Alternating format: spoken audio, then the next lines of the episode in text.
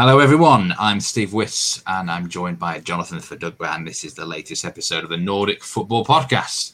It's been uh, two or three weeks, uh, my friend, since we've uh, combined on on this particular uh, podcast. Uh, in the meantime, we've had uh, a good interview from Tim Capel, and you've been wandering to pastures new, I do believe, an appearance on the Guardian Weekly Football Podcast. it was great to hear you on there. Uh, but how how how are things uh, been treating you, uh, Jonathan? Hi, Steve. Hi, everyone. Yeah, don't worry, I'm not abandoning uh, this ship. I'll always be loyal to the Nordic Football Podcast. But uh, yeah, it was nice to be invited by by um, the Guardian Football Weekly, obviously the biggest football podcast out there in the world, um, number one on all channels. So I've had a big, quite a big feedback to be honest. Um, a lot of random people on LinkedIn hitting me up and a lot of random requests and things like that uh, new followers. So it's been been really nice. Um, but uh, yeah, it was it was fun. But I'm back back to uh, back to business now. Meat and drink of Nordic Football Podcast. It was me thinking of a transfer out of the Nordic Football Podcast. I got a high release. I've got a high release clause, mate. We got it was too too too much for the board to reject. When they went over my... I yeah. you to negotiate any contract, Steve. Uh, we're going to be in crunch talks, mate, in the next few weeks. I want a higher higher appearance fee. Promotion bonus. yeah. it's, bonus. Yeah, no, was... no, but it was good, and uh, hope anyone who listened to it enjoyed it. And of course, uh, you know, couldn't couldn't do it without this podcast. So you know, I'm grateful to everyone who who who's listened to this show. You know, over the past few years, it's, I, I think it's a collective success for all of us, really. Hopefully yeah, do check out uh, Jonathan's appearance on that uh, Guardian podcast, and also check out his own Just Football podcast, which is I think around episode three now, I do believe. So um, yes, uh, back to um, the Nordic matters, and uh, well, it's been obviously a mental period of games. It's difficult to keep up, up isn't it? Sometimes, um, you know, we're now into. I mean, Norway's had I think eight games now, so Sweden uh, in such a short period of time. It just seems feels like yesterday since uh, the league first started, just a month ago. Um, what have you made of proceedings so far in in the Allsvenskan? Then, uh, Jonathan, we've got Norrköping top of the pile, but um, eight games in. Initial thoughts? Yeah, it's crazy, isn't it? I mean, we, we did a season preview uh, not much more than a month ago. And now we're already 20, 27 uh, percent of the way into the season. So a quarter of the way of the campaign done, which is just mad, isn't it? Uh, we had no fans. Um, it's hard to really keep up. I'll be honest with you with the games. Every single day there seems to be games. Um, there's games yesterday. There's games tomorrow. There was games the day before that. Like in terms of keeping up with the league and and, and doing what we do, we, we we watch the league so closely, don't we, Steve? In terms of keeping up with every match and stuff, it's been pretty intense. Um, but uh, yeah, really weird season so far. The best way I can describe the season is just weird. That's the, that's the only word I can think to describe it. Very curious, very bizarre uh, a lot of surprises, a lot of things I didn't expect to happen, and of course, my my season 2019 season preview prediction is finally looking like coming true. Norrköping to win the league. Yeah, it looks like you might have got the wrong year with them. So Ham- Hammarby fans are going to be excited next year, aren't they? At this rate, but yeah. Uh, I mean, I suppose we're gonna have, we're gonna have to start with Norrköping, aren't we? Um, the only unbeaten side left in the Allsvenskan at the moment. They've won six, drawn two um, seemingly on fire and um, already a seven point cushion. So, I mean, what has been the secret to their success? Yeah, good question. Uh, I think really they just got a very solid team. I think probably underestimated a little bit uh, the their level, and you know my, my, my feelings last season were that they they could win the league based on the fact that I thought they had a really good squad. I thought that they had good players in every area of the pitch. I thought they had one of the best managers in Allsvenskan. Um, you know, Jens Gustafsson, and I think a lot of that still applies. I think the two factors that really um, have put them in, in, in really good stead. Obviously, in the preseason podcast, they hadn't signed Haksabanovic. Uh, so, you know, I think the day after we released that episode, they signed Haksabanovic permanently from West Ham. And to me, that's a game changer. He is on this day the best player in Allsvenskan, in my opinion, along with Anders Christiansen, probably of Malmo. Um, real game changer, 21 year old. There's been a lot of conversation about him. People saying, did he, didn't, you know, did Haksabanovic sort of return to Sweden a bit of a failure? Is he too good for it? Should he, should he have ever left in the first place? and I think it's a really interesting interesting debate. In my opinion, Halmstad to Norrköping was the move he should have made instead of Halmstad to West Ham. I think there's a debate there to be had about whether maybe he learned a lot at West Ham, you know, in a Premier League environment, but he mainly played for the under 23s, barely played a game. I think he played maybe a Carabao Cup game or something like that, but that was about it, really. Um, you know, in terms of a player's career progression, should he have gone straight to Norrköping maybe? Anyway, he's back now, and there's a debate about how long he'll stay again because he is way, way too good for the league on his day. Um, but it's not only Haksabanovic; they've got a really, really good defense. Uh, I think Rasmus Lauritsen, for me, is one of the best players in the league at this moment in time. A 24 year old centre back. Uh, in certain games I've seen this season, he's been outstanding, um, exceptional. I remember AIK, he got a goal and assist from, from centre back position, uh, a real leader. Um, Filip Dagerstål, he's been linked with clubs. I've been talking about Dagerstål on this podcast for about three years, since since I was in Sweden, in fact. Um, played in different positions, centre back and centre midfield. Uh, he's become now really their main centre back in that sense. Um, you know, in the kind of uh, the, the, formation they play. He's really good, and now he's been linked with clubs in the Eredivisie. Got really solid defense, really good midfield. They got Simon Thern, who's in really good form. Uh, they got a lot of good players, Steve. I'll be honest. You know, Blomqvist, Jonathan Levi, I think, has been a good signing, and Christoffer Nyman is also scoring the goals. So, yeah, it's looking really good for Norrköping at the moment, and um, they've got a seven-point lead already it's kind of crazy that there's uh, six teams in joint second place on 13 points. I mean, um, two of those sides are newly promoted, Varberg Boys and Mjällby. I mean, is it just one of those seasons where maybe Norrköping can take advantage of the other team sort of just taking points off each other and not really igniting into form enough? But it looks really congested table below them. Um, unbelievable, actually. I can't quite believe what I'm seeing.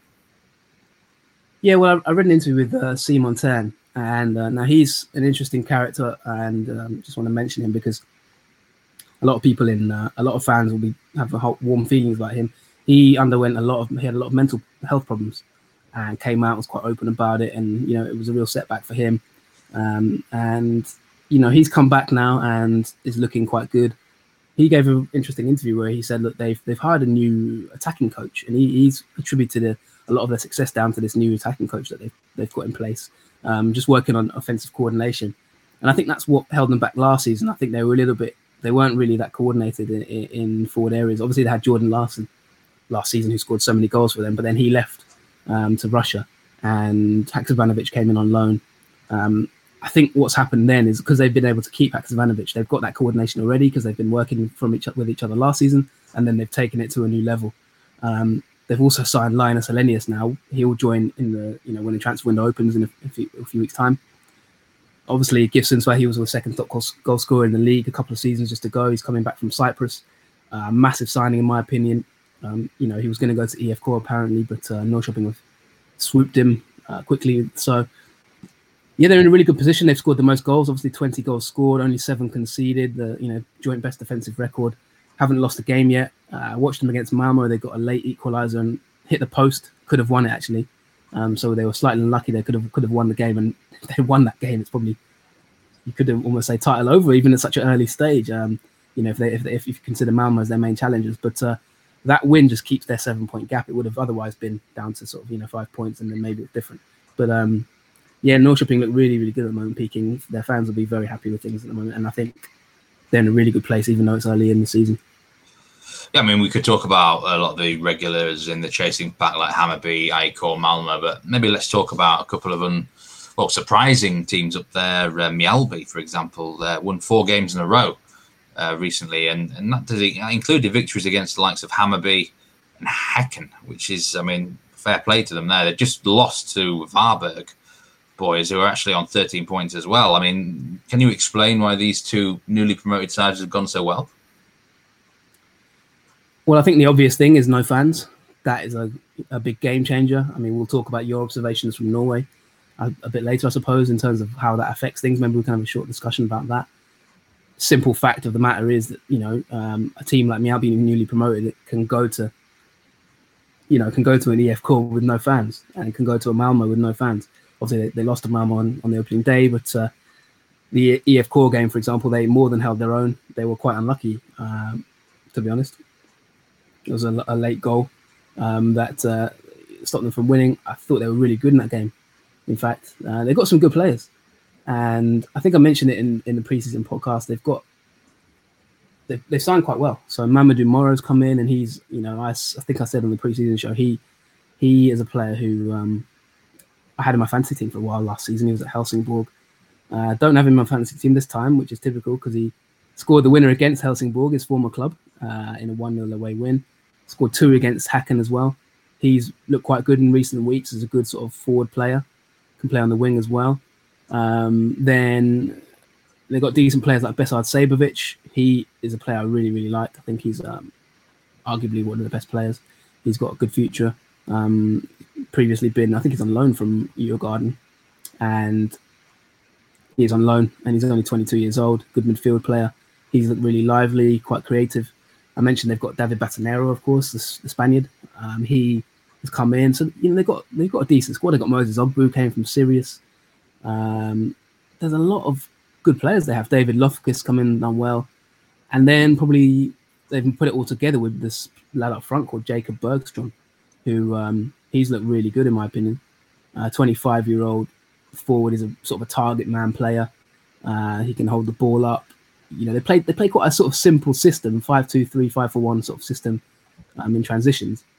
And Sabovic is the man, just kind of uh, sorry, molds things together in midfield. You know, plays nice passes.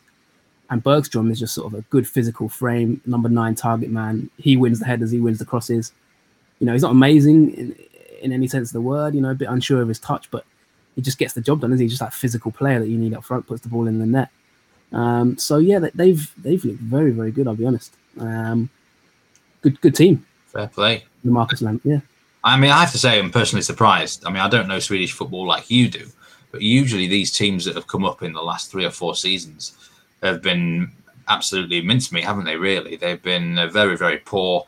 Usually hovering down the bottom of the table very early on. But I mean, pleasant surprise to see a couple of sides come up and actually compete so far. I mean, there's a long way to go, but um, I say there's a long way to go. It's nearly a third of the season complete as well. So it'd be interesting to see if they can keep it up. And um, yeah, meanwhile, down the bottom, it seems to be like uh, a continuation of last season with Falkenberg down there, Helsingborg. More on them in a minute. Kalmar have lost five in a row, I think.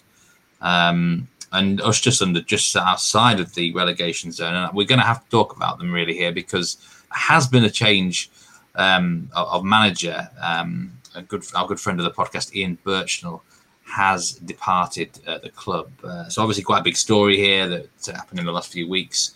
Uh, what can you tell us about the situation in uh, Östersund? You know, uh, firstly, what I'll just say about um, you know the newly promoted teams, obviously Varberg I think they they're a bit, little bit more established in terms of their playing style. I think teams that've come up and gone down in, in past, you know, AFC Eskilstuna maybe, and a couple of other teams like that. Obviously, Falkenberg stayed up, but they're bottom of the league right now. I, I just think with Mjällby and Varberg, they're, they've, like I said, no fans is a massive, a massive difference. You know, if you're a newly promoted team going to Malmo or going to AIK, going to IFK with full capacity, that's a different prospect of playing in an empty stadium.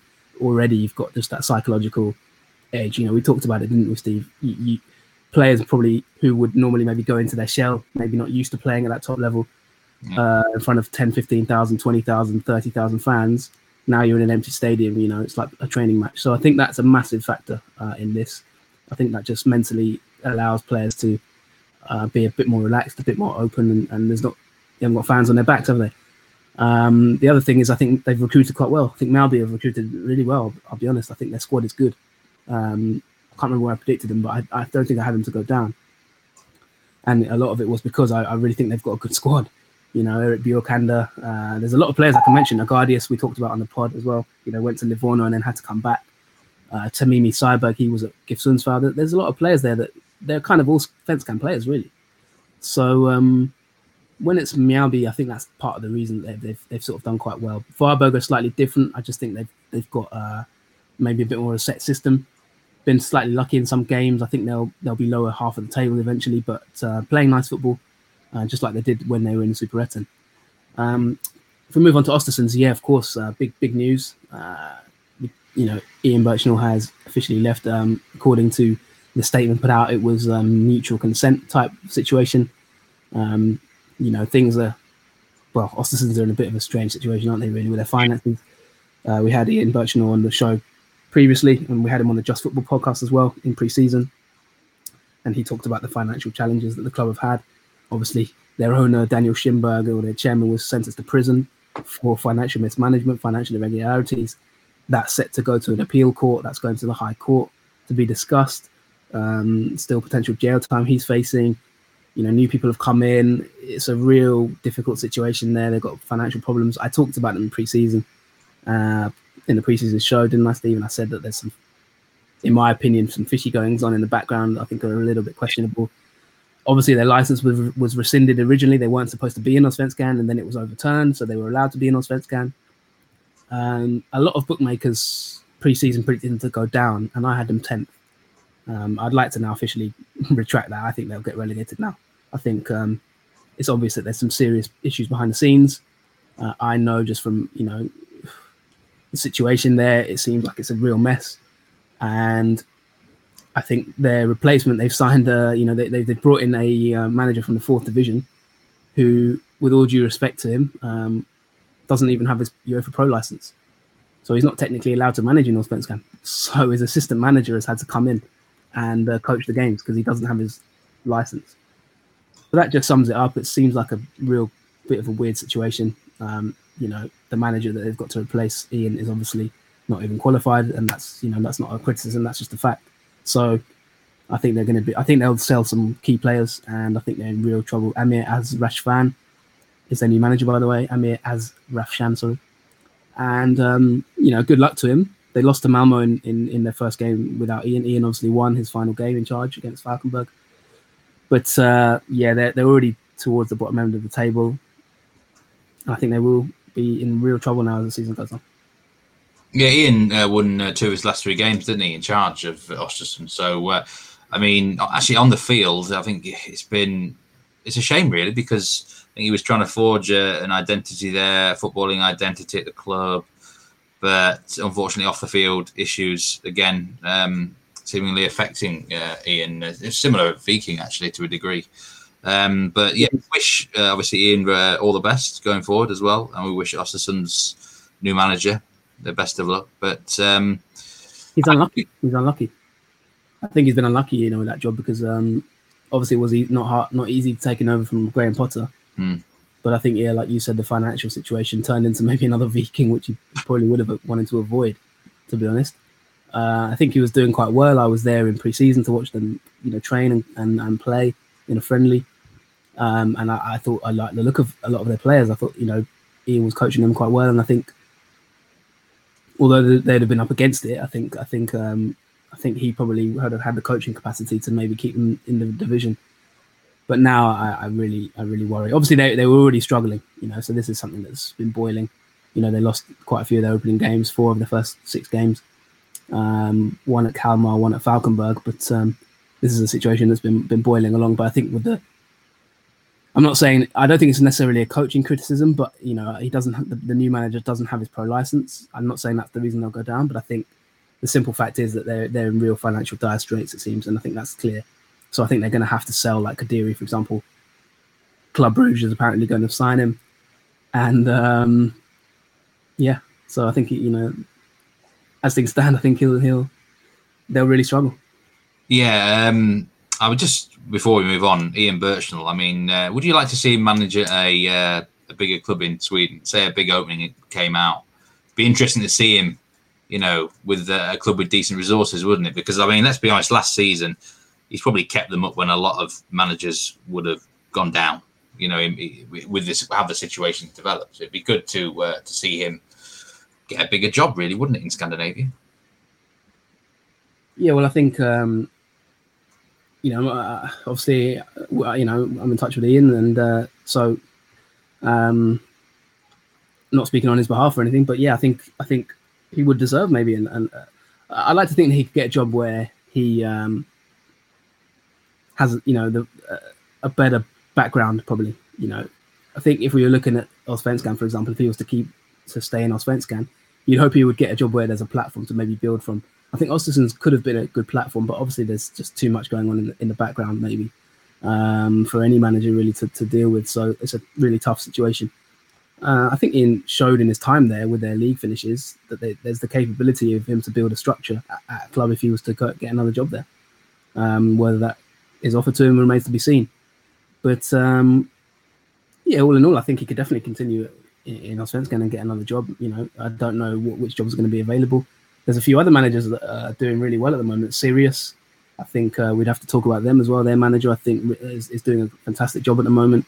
Um, there's a couple of managers looking quite good in, you know, Mjällby, like I said, Marcus Lantz is doing quite well. There's, there's a few managers looking quite good in, in Allsvenskan at the moment. Um, but I hope this isn't the last we see of Ian Burchnall. I think, he, I think he would be employable again in Allsvenskan. Uh, let's put it that way. Oh, without a shadow of a doubt. And like, uh, like I said, we wish him uh, all the very best for the future. And uh, yeah, so you're listening to the Nordic Football Podcast. This is the Allsvenskan section. We'll, we'll be moving on to Norwegian matters in the second part of this uh, episode. But uh, let's let's just stay down the bottom of the Allsvenskan because Helsingborg are currently 15th. Uh, they might have maybe steadied the ship with a few more solid results recently, but it seems like maybe for the second straight season, things have just not started particularly well for, for Helsingborg. I mean, what is what's going wrong there, Jonathan? Yeah, they've been in a bit of a weird situation, to be honest. I think, um, yeah, my, my, my preseason prediction for them was probably slightly high, if I'm honest. Uh, I think I probably overestimate the fact that they they got really good young players, but I think their squad is lacking. They they've got a lot of injuries. Um, I think from the games I've seen that you know I saw them against Kalmar, they were absolutely battered four 0 I mean that was just unbelievable to be honest. Uh, they were shocking. Uh, they've gone on since then. Obviously, lost at, Häcken, lost against Mjällby at home. Results have picked up slightly since. Um, you know, they got a draw at Djurgården. They beat AIK, which is a massive win. And they started to look a little bit better. They got a point at IFK as well. Last minute goal from uh, Al Hamlawi, which was a big disappointment for IFK, uh, throwing that away in the 90th minute. But um, I think Olof Mellberg is, is is maybe starting to get his squad together again. They've had a lot, a lot, a lot of injury problems. I think that's the main problem for them. Um, and that meant he's had to rejig his team quite a bit. He's had to he's had to rotate. Um, Anders Lindegaard, for example, the former Manchester United goalkeeper, he's been injured and he's a key player for them, in my opinion. Uh, they had to have a sort of a second choice goalkeeper who was really poor in a Kalmar game, that's for sure. Um, and then it's a case of they've got players like they've got a lot of young players that they're having to rely on, like Armin Gigović, uh, who is linked with big clubs he's the subject of one of my Wyscout blogs in the last few weeks with our partnership for Wyscout. I wrote about him, uh, tactical profile. Um, Timothy Anderson, who's on loan from Bayern Munich, you know, he's only 19. Max Svensson is a really good player, but he's only 21. I think there's been a lot of emphasis on him. He started to pick up form a little bit, but I think there's just a bit too much of an emphasis on young players at the moment. Um, and then I think obviously the likes of Anthony van den Hurk, uh, who I, wrote, I did a video blog about, uh, scouting analysis. He's got his first goal now. He needed a bit of time to settle. You've got Mix Diskerud who's come in and he's you know he's steadied the ship in midfield a bit. Um, Mohamed Aboubakari's been injured, but he's started to return. Um, so yeah, I think with with Helsingborg, they, I think Olof Mellberg's not secure. He has to be careful because I think his job could be available if, he, if if the results continue. You know, Helsingborg is quite an unforgiving environment. One, if you get on the fans back there, things can change very very quickly and turn against you. Um, but maybe they might be about to start picking up some results soon. The next game is Falkenberg. Yeah, maybe they'd expect to win that. Uh, then they've got Örebro Östersunds. So maybe they can go on a bit of a run before they play Hammarby, Malmo, and Norrköping in their three games after that. Ouch, ouch. That's not is it? I mean, um, just before we move on to something else, I do want to give a plug to the uh, the Wyscout blog, which we have been writing some articles on this season. Um, I did a bunch of uh, players uh, back a month or two ago, including Jens Petter Hauge, uh, Alan Dunham, uh, Nicholas Castro, etc. You have recently been doing some uh, player profiles from the Allsvenskan on the uh, Wyscout blog, in, including Niels uh, Froling. So, um, yeah, it's um, it's definitely worth uh, a read. Is this Scout blog? There's lots of other good stuff on there as well, and uh, give it a go. You know, I've been I'm quite impressed with some of these articles that you've been churning out recently, there, Jonathan. Yeah, thanks. Likewise with yourself. You know, we, we we're partners with Scout. We um we write a piece for them every every month. And um, yeah, of course, they, they rely on us to provide the best young talents and best players to watch in Allsvenskan and Eliteserien. And that's what we've been doing. A lot of players we recommend eventually leave, don't they? So um, I don't know, maybe we might start having to charge, charge commission to, to this lot because we're doing a lot of other people's jobs, aren't we? Picking out these talents. Um, but yeah, Niels Froling has been injured actually for Kalmar, and I think that's part of the reason that they're so low down in the table. They, they've, they've hit a bit of a snag in recent weeks, and uh, just things have started to tail off. They started the season really well, didn't they? You know, we talked about them, I think, briefly uh, when they won two in a row, but ever since then they've lost five straight. So it's it's looking a little bit ropey for Kalmar right now. Okay, let's let's finish off the Swedish section by talking about the future for the next, say, ten rounds. Then, I mean, the the, the, the chasing pack. There's a lot of big boys in that chasing pack. Hammarby, A, Core, etc. Djurgården, Malmö, uh, whatever you want to call it. And um, like, who is going to be the challengers? Who's going to say to Norrköping, right, we're right behind you. We're going to give you a good go for the title. Is it a case of these? A lot of these bigger sides have simply underperformed right now, uh, or do you kind of just see some regressing and not improving enough? Um, I think it's a quite a tough question. I'd probably say no one. I, I expect I expect Norrköping to win the league now, to be honest with you, and I think they'll do it um, in some style. I think they might they maybe they might have a bit of a, a, a bit of a, a blip, but even with seven points gap already, you know they're going to have to lose three or four games to, for that to happen. And um, you know the, the rate things the way things are going, I, am not sure they're going to lose sort of four or five games. Okay, they'll, they'll inevitably have a blip, um, but they only lost five. They only lost five games all of last season, and I think they're a much better team than they were last season. So you know you're looking at the likes. Of, I think Djurgården are starting to pick up form. I think they they're really well coached. I think they they got some of the best managers, the best management duo arguably in the league. My problems with Malmo in preseason were clear that I said about Jon Dahl Tomasson. I'm not entirely sure he's going to maybe lead them to a title immediately in his first sort of season. Um, I stand by that. I think there's been problems with Adi Nalic, who is uh, you know one of their top players arguably, and he's been out of the team. And he came out recently and said sort of if you know if I'm not going to play, then I'm going to have to leave this club. Um, that's a bit of a worrying sign when one of your best young talents is, is sort of already giving out tidbits to the media about wanting to leave the biggest club in Sweden. Um, obviously, there's bigger clubs abroad looking at him, but I think that's uh, that's not a good sign. And uh, I talked about before Malmo having some you know problems between Jon Dahl Tomasson and some of the members, senior members of the squad. Um, I'm not convinced that the board those sort of maybe problems are, have all been addressed, especially you know bearing in mind the the um, situation. So although Malmo are good, I just I, I, still think that maybe they've got you know I think they should have beaten Norrköping for example, gave away last minute last minute goal. Just not sure they're going to catch them with seven points. Um, Varberg obviously are not going to. Häcken looking good. They beat Elfsborg six 0 but could they mount a title challenge? Not entirely convinced yet. Um, you know, before that six goals, they'd only scored nine in eight games. So you know, they're sort of scoring goals in fits and starts. Sutherland will be a key man. I like I like what I see from him, Wålemark, Dallahoyer, and just looking good. Um, but I think the, the main advantage with Norrköping is I don't I don't think they really need to sell players, whereas I think that the other challengers are going to need to sell players. Um, you know, you look at IFK. I worry about IFK. I think they, they could really be in trouble if they sell Yusuf and Karaishvili, uh, which they've said they need to you know, I think they could even be looking at relegation potentially, um, or a relegation battle if they lose those two players and don't replace them. You know, I worry, really worry about IFK if they lose those two players. Um, there's contract negotiations for Tankovic at Hammarby, but they're already nine points behind. I said it in preseason. I think they can win the league if Zlatan signs, but it's not maybe not looking like that's going to happen at this moment in time. Paulino's on the score sheet now, but I'm, you know I'm not sure. Um, I'm not sure, Steve, that anyone's going to catch Norrköping this way. Honestly, I think they're looking really, really good. I think they look the most mature team, the most technically organized team. They've got the head start. Unless they lose players, I I, I think they're going to continue from here and maybe win the league.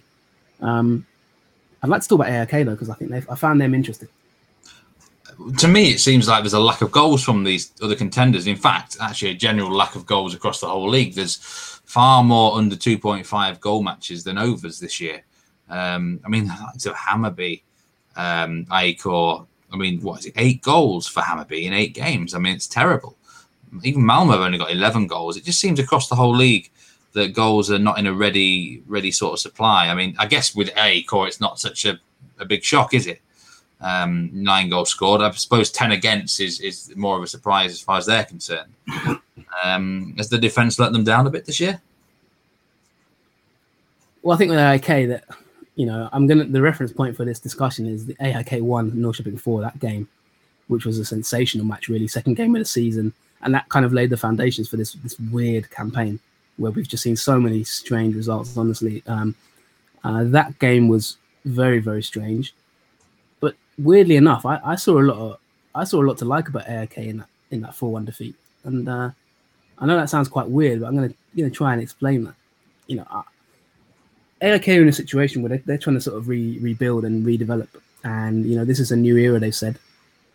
I think COVID has really hit them because I think without that they probably would have signed a few more players to sort of kickstart this new era that they're trying to bring in. They're trying to bring in this younger team, this new sort of style of play, this Atalanta type system.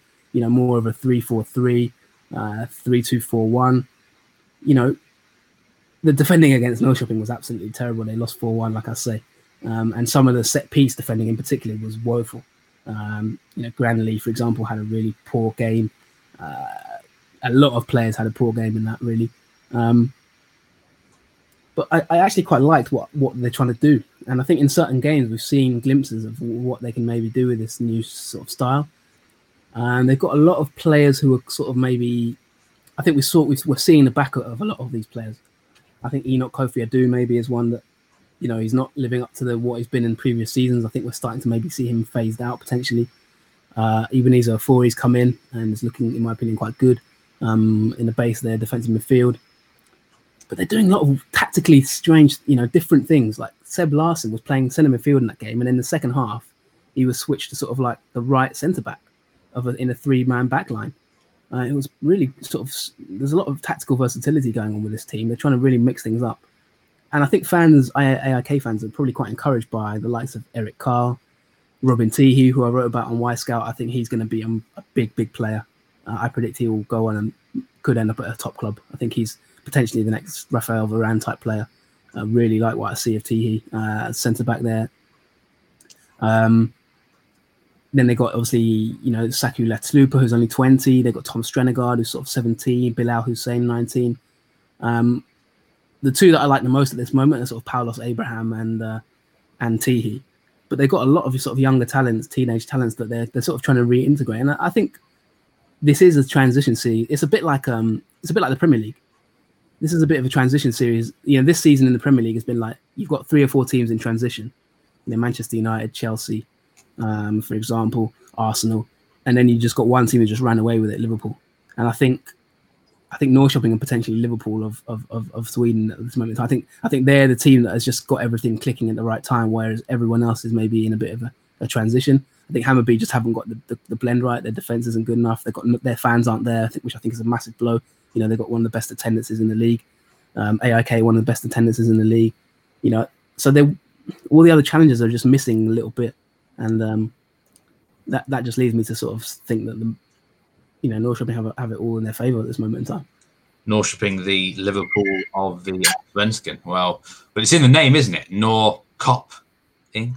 Nah, let's not let's not talk about that.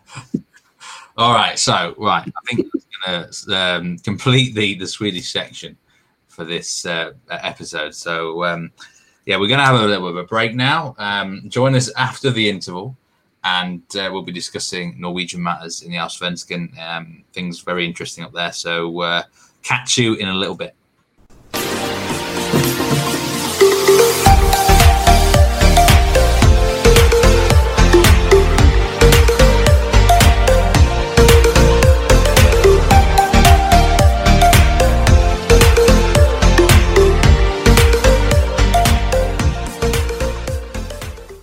Hello, everybody, and welcome back to part two of the Nordic Football Podcast. And this is an unprecedented scenario because we've been joined live on the show. We, we normally record these streaming live, and there is a capability for listeners to tune in when we're recording at times.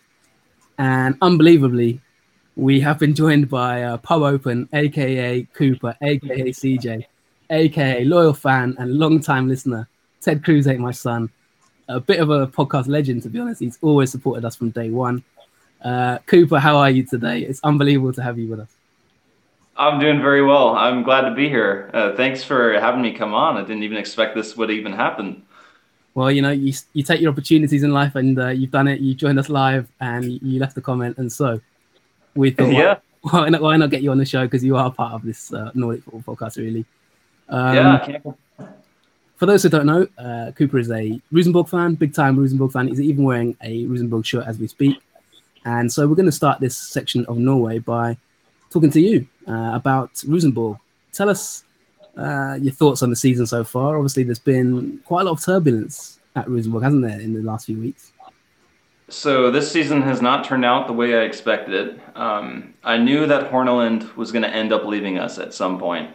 Uh, he just didn't seem like a right fit from day one. I think you guys know that from my view. Um, I just didn't expect the season to go so south so quickly. Uh, I mean, you saw today. We didn't even get a goal against Start, a newly promoted team.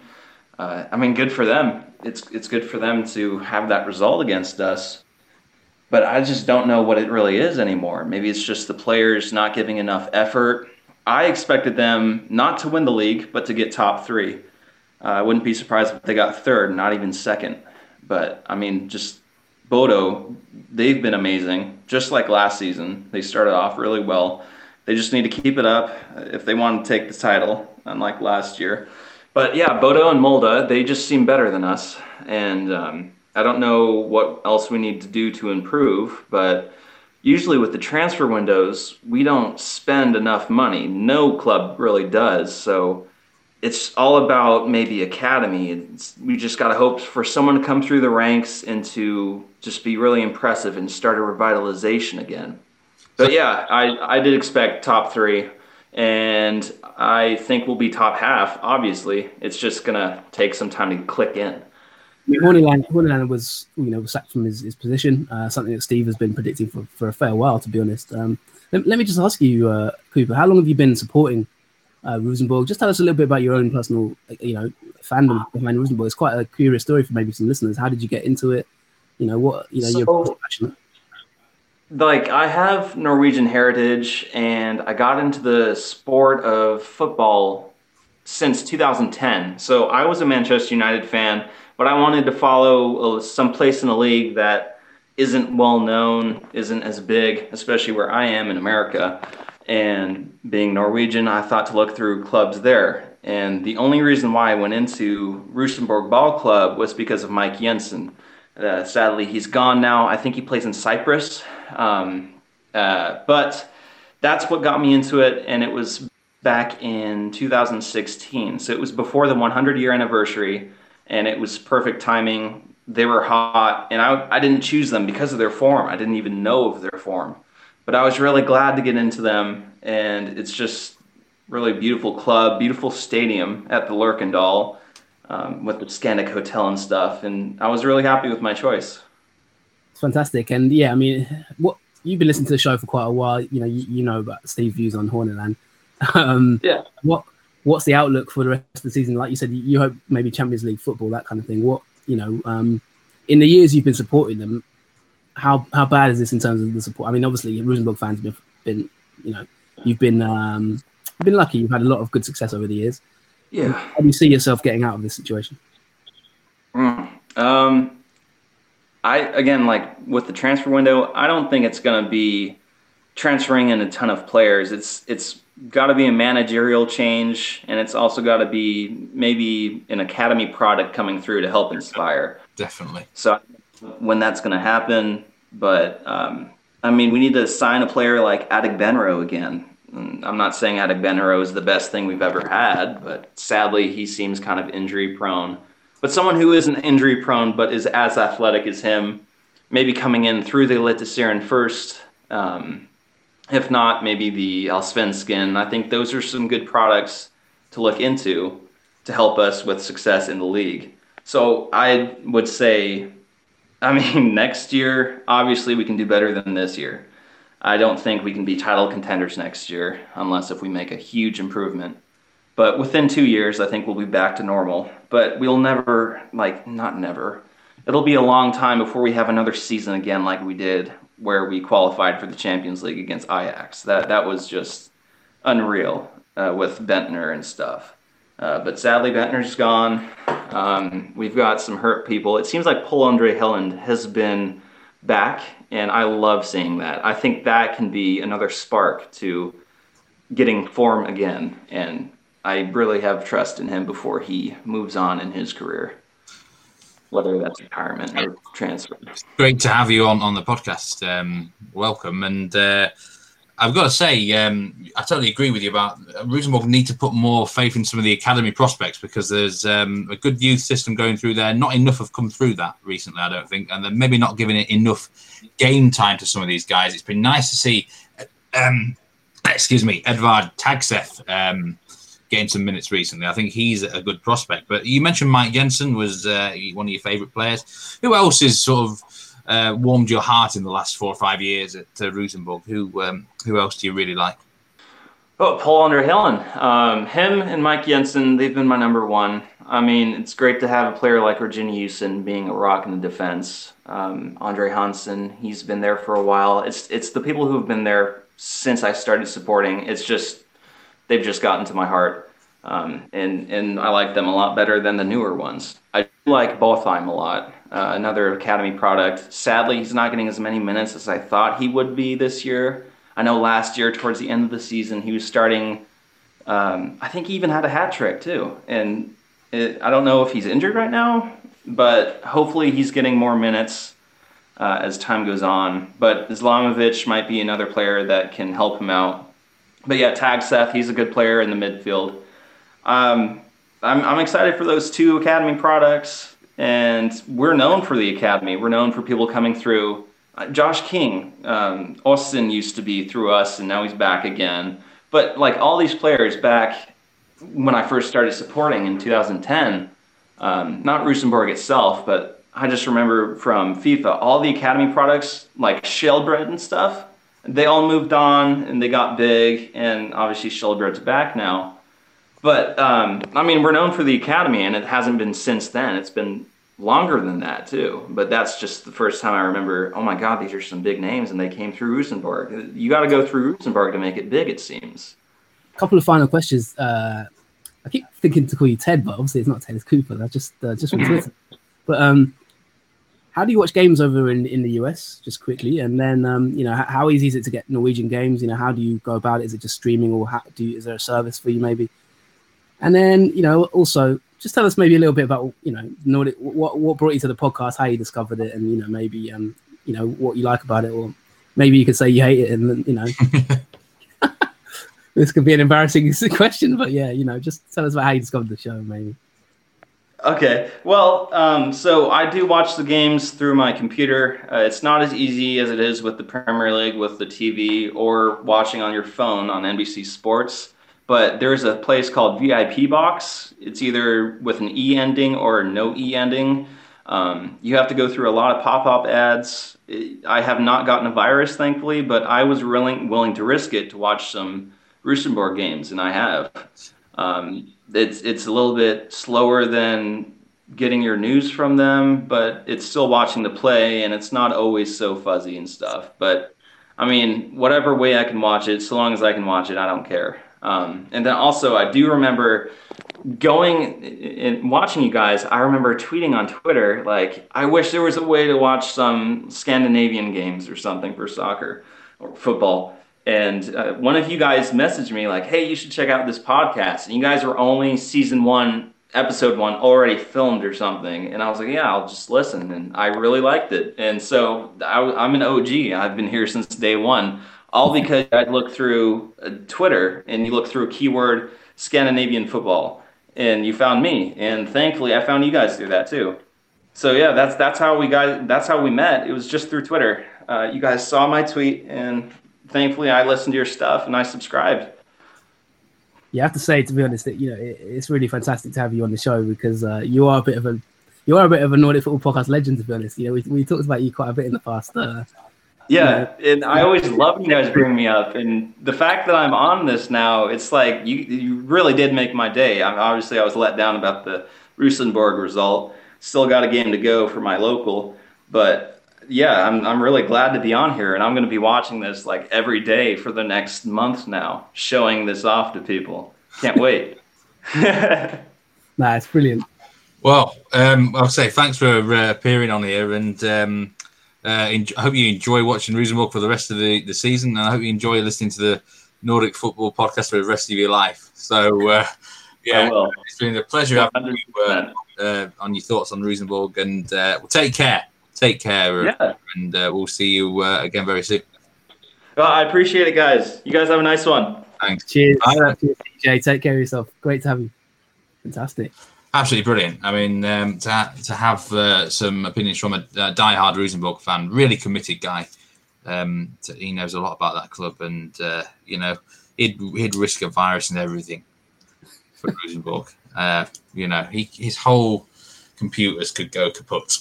Yeah. Can I just say that is that is the beauty of uh, the show, really, isn't it? That that's kind of why you do it. Yeah. You know, you, the loyal followers, and um, it's really good to have people like that who you know give the support and uh, I have to say that was quite quite fun, really. So, um, yeah, a bit unexpected. To be honest, we didn't expect this in the show. It wasn't planned, but uh, there you go. This is the Nordic Football Podcast. Anything can happen. To be quite honest, we've had, we've had a cat attack our host, and now we've got uh, one of our favourite followers, Ted Cruzate, my son, joining the show.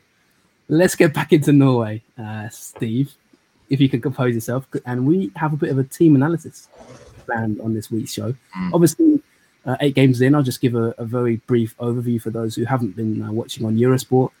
Um, and by the way, if you are watching on Eurosport in the UK, do check out Steve's interview with uh, Tim Caple, arguably one of my favorite ever shows to listen to.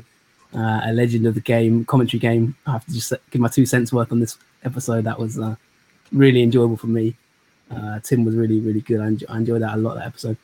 Um, Steve, we got a bit of a situation here, haven't we? Because you in pre-season gave Bodø/Glimt a bit of a talking down, didn't you? They've peaked. I think were you maybe your words. Uh, you know, they, they're not going to make it. And uh, you know what I'm like, Steve. You, you, know, in the in the past, I've uh, called out called out Kristiansund, who have always stayed up when you called them to go down or hated on them. Because if I look at the table, Steve, at the moment I see, and correct me if I'm wrong here, but I see played eight, won eight, goals scored 32, goals conceded 8. Bodø/Glimt top of the league, two points ahead of Molde in second, and Vålerenga third. Now, Bodø/Glimt, Steve, that is quite remarkable, isn't it? Mm, I mean, yeah, there's going to be a, a Wyscout blog article on Bodø/Glimt coming up at some point soon, so keep you out for that. But um, yeah, played 8 1 8. What can I say? They're playing unbelievable football, possibly the best football from any Scandinavian side at the moment. Um, like I said, I, I thought they would maybe regress a little bit this season due to losing key players like Håkon Evjen, but it uh, just shows you how well coached they are. They're, they're, let's get first thing straight. They're, they're brilliant from both a physical point of view and a technical point of view. They've got obviously the players just seem full of energy. Um, there's not been much rotating of the, of the squad. There's not been many injuries, um, but they just everyone just it seems a really close knit family up in Bodø/Glimt. Everyone's working towards the same goal. Everyone knows their tactical role as well. Um, you can clearly see the players that are playing for each other out there. and I've been they've absolutely obliterated some sides. I mean, I, I was shocked a couple of times. Certainly when they hammered uh, Haugesund six one. I'm like, what is going on here? Because it could have been ten. And then, but the one that really got to me was when they beat Brann five 0 I mean, Brann. I, I, before that game, I thought Brann would use their heads uh, and offer offer decent defensive resistance. And I couldn't believe what I was seeing. It was I think it was four 0 at halftime. And again, it was another match. If it wasn't for Ali Amada that day, it, could, it literally could have been 10 or 11, even 12 goals for Bodø/Glimt. They were just absolutely rampant. Um, I still don't think, and I said, I said, I did remember the analysis I did last year when Mjøndalen got a nil nil draw against uh, Bodø/Glimt away.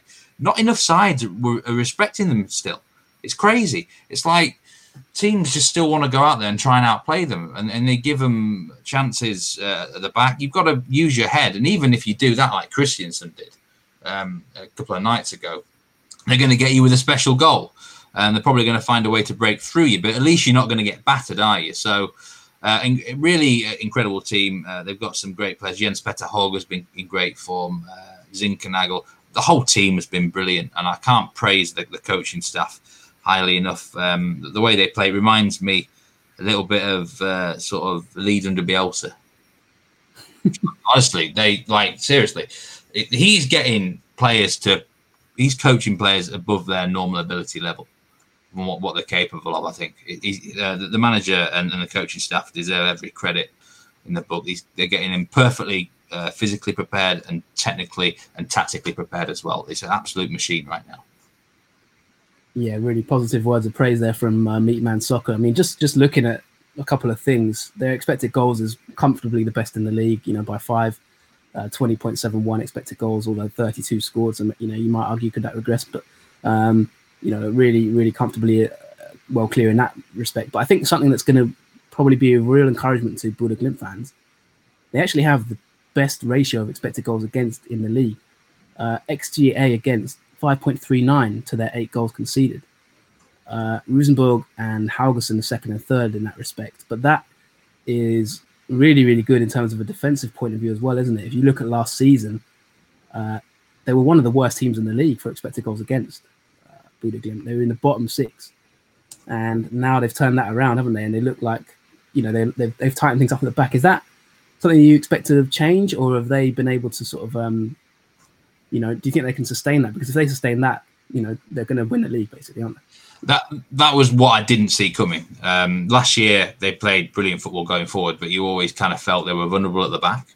Um, but what's changed is they're dominating the ball. Some of the possession statistics, Jonathan, are, are crazy. I think their average possession is 65%. In some games, it's been over 70%, which for Norwegian football is almost unheard of, really. Um, and last season, remember, uh, in in the tactical analysis I did, they I felt that they were better when uh, they, when they let the opposition have the ball. So what they've managed to develop over the winter and spring or whatever is is a way of basically playing with a lot more ball possession. They can break down these defensive sides now in the end. Um, but they can also uh, dominate games on the front foot with ball at their feet, and uh, that's that is again superb coaching uh, and, and, tactics. Uh, it really is. Uh, so that's why they're not conceding as many goals because no one can get the ball off them. I mean, if you can't, if you, if you don't let the opposition have the ball, you can't really concede too often, can you? So um, that's a big part of that, I feel. And I also think they've tightened up from defending set pieces, which was a little bit of a, a vulnerability last season. So uh, yeah, I didn't. That is not the part of my, of the game I thought uh, would change too much. Um, the defense hasn't changed overall, apart from right back. Uh, right hand moved back to Rosenborg, who was a pretty good player. But um, yeah, I mean, I've got to be honest with you.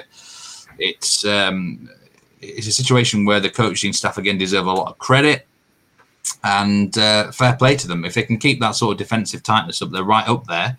My big concern, and we might talk about Molde a little bit, I'm not sure, is um, the long term squad depth. Molde's squad is far bigger than Glimt's, and will they run out of energy playing it this way um, throughout the whole campaign? I'm not sure.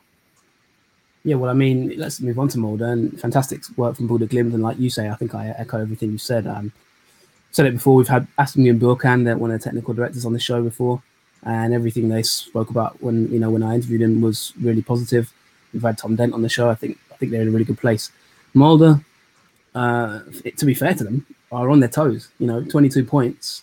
Um, they've only drawn one game as well. They're still unbeaten. Both of the teams are unbeaten. So you know, like you've just said, they've got a bit of a slightly stronger squad. Then there's a seven point gap to Vålerenga. Do you still, you know, do you still think Molde will win the league? I mean, that was your preseason prediction.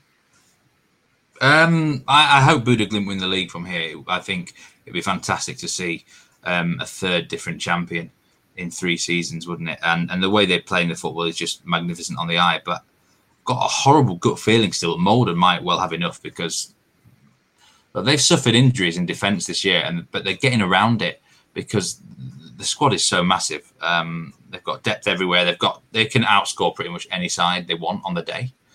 Bodo Glimt may well need a really high points total. In fact, which either of them wins the league is going to need quite a high total because I don't really think too many sides can get close to them.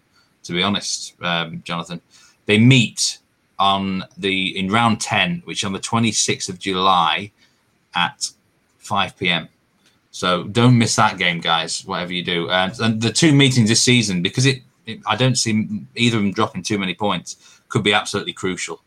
Um, and uh, I wouldn't be surprised if the two meetings are sort of split 50 50. Uh, over, over, the course of 30 games, you've got a back Molde, haven't you?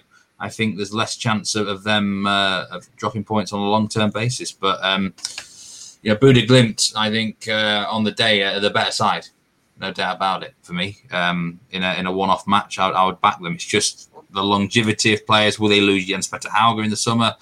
I don't think Molde are going to be losing players. So got a horrible feeling deep down inside that Molde may well still have enough. But I really hope that Bodø can keep it up. It would be a fantastic achievement fantastic stuff. And as you've identified there, there is a bit of a gap between them and the rest of the league, isn't there? Um, seven points, as I said, between Molde and, and third place. Uh, and as you rightly identified, it you know between them they've only dropped two points. So uh, you know they, they really are the front runners at this moment in time. Rosenborg chasing away, twelve points behind them in in uh, in sixth, uh, behind Bodø/Glimt, twelve points behind, and ten points behind Molde. And then you've got Vålerenga, Odd, and Brann in sort of third, fourth, and fifth. But we're going to focus on a different team today, aren't we? We've got a, uh, a team you'd like to talk about uh, for the next few minutes and go into a bit more detail on, and that is Sarpsborg. Now, the big question on everyone's lips at the moment, Steve, is what are Sarpsborg doing in 12th? You know, why has it been such a bad start for them? Eight games, two games with one, one draw, five defeats. That's a bit of a, you mm. know, dip, isn't it? You've got some theories about this. Yeah, I mean, we're going to talk about Sarpsborg in depth here, little, certainly from a tactical perspective, and, and, and, a lot of it revolves around a manager that we, we both know, Mikael Stahre, who uh, you know was at Häcken for uh, did a good job there, had a terrible stint at the San Jose Earthquakes, and there was generally high expectations going into this season. Um, and what he's been doing, he's uh, we everyone knew he was going to use a three-four-three system um, heading into 2020, which is unusual for Norwegian football. You don't get that. It's fairly unusual anywhere, isn't it, really? Um, but it didn't start well. We lost our first five games. They've come back recently uh, with two victories and now a draw. So basically, I'm going to talk about what went wrong for them in the first five games and kind of what has improved recently. Um, but the, the thing with the three-four-three system is it it takes some getting used to, and I think there's a lot of things can go wrong in a formation like that, Jonathan. I don't know what, what your feelings are here. I think something like 4 4 2 or 4 2 3 1 is a lot more simple, isn't it? If you say one player's having a bad game, you can get away with it uh, and things like that. It's a very technical system.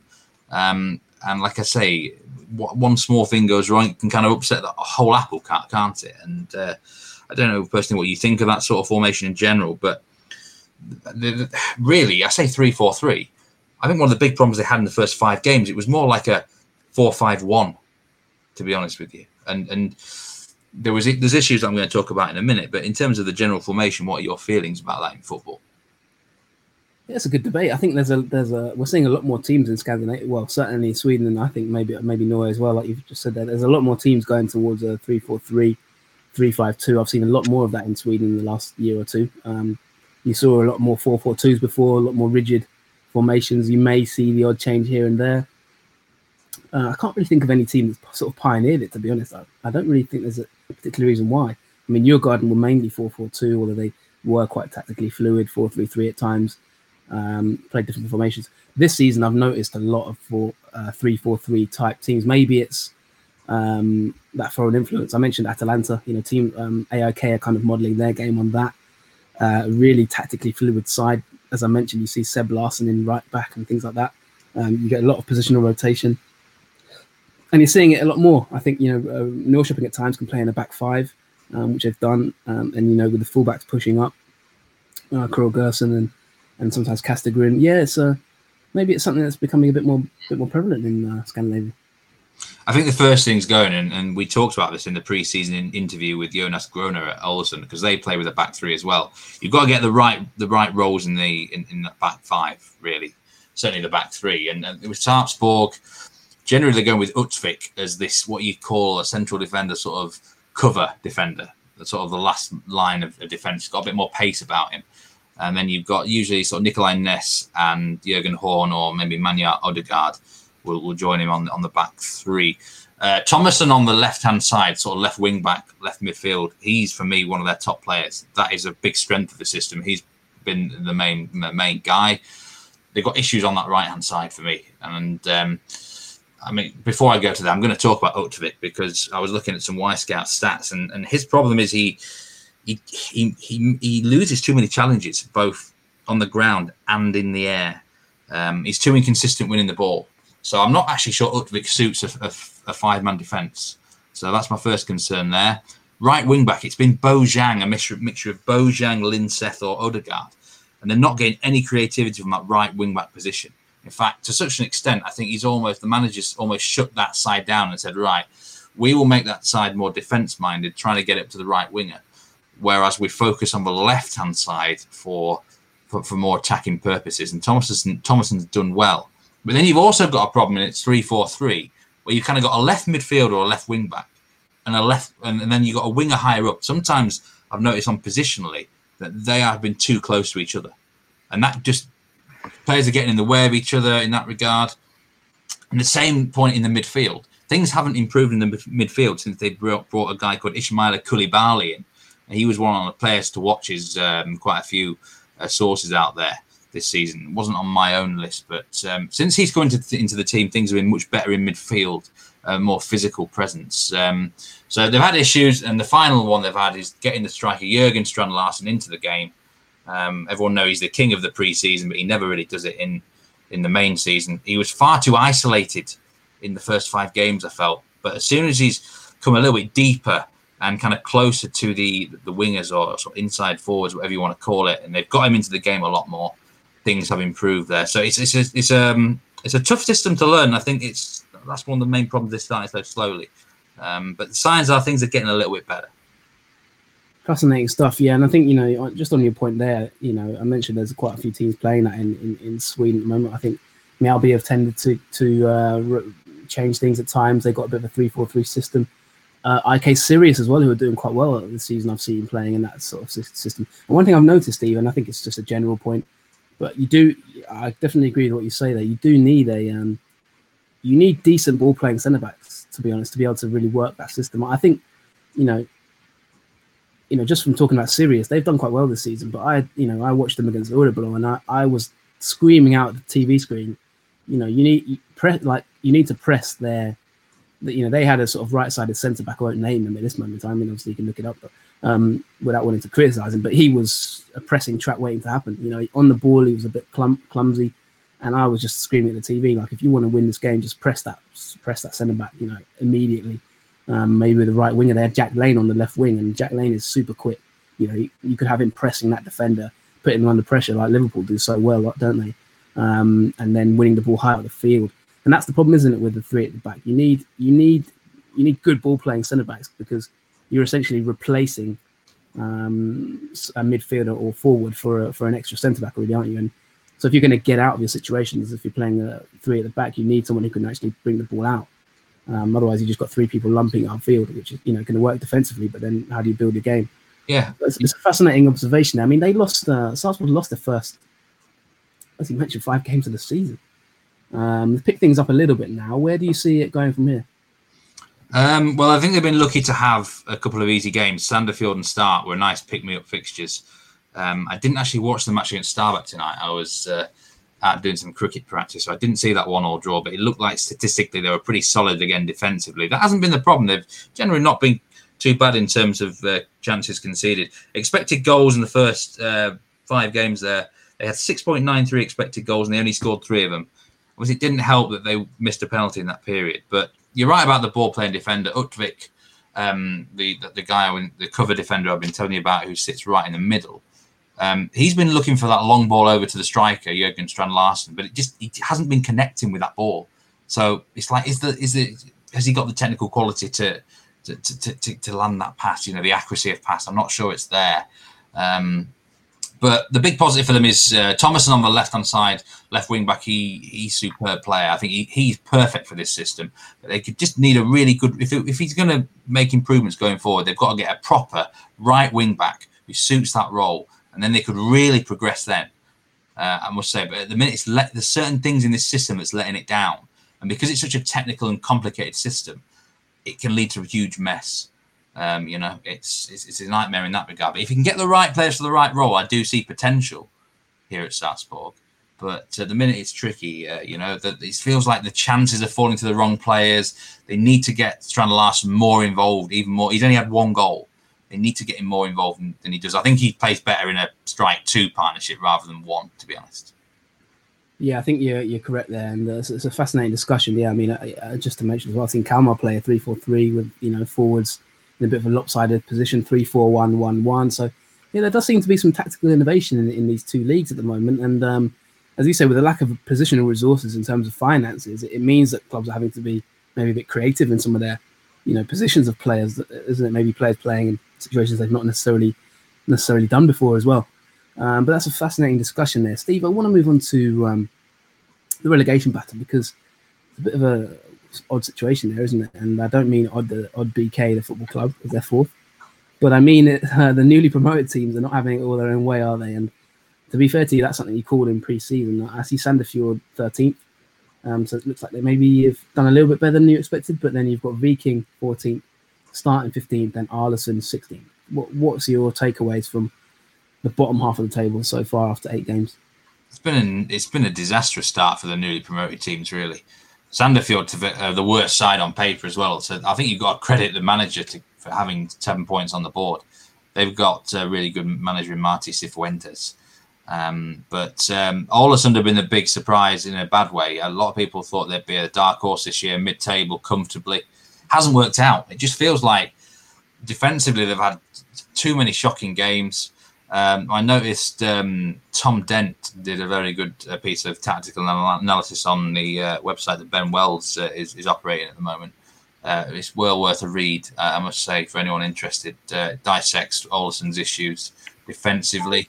Um, and again, it's problems. Again, they're playing with a three-man back line, three-five-two sort of system, three-four-three sometimes, and it's not easy, is it, at this this level of football to implement it? Going from the Obosli game where they're dominating games suddenly teams are punishing them on the break. But I'm a bit worried for Ålesund now. They even lost against Sandefjord, 1 0. They didn't look like scoring.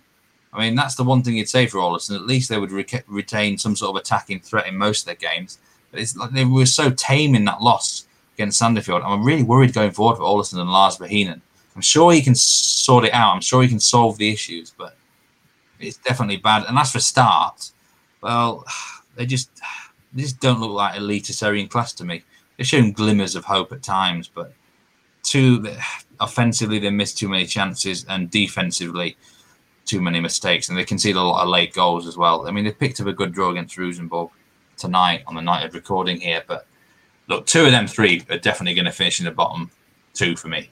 Uh, it's as simple as that right now. It's a question of who. I wouldn't be surprised if all three finish in the bottom three. Um, I just think it's just hard, isn't it? Coming up from the, the gap maybe between elitist and, and, and Obos League is bigger than some people think. Yeah, and you mentioned Ålesund there. Just uh, in a word, should uh, Ålesund keep Lars Bohinen? Yes or no? Because I see I saw a debate on Twitter saying yes, yeah, I would keep him myself. I think you've got to give him the whole season, but I'm shocked myself how bad things have been there for them defensively. They've got to sort something out.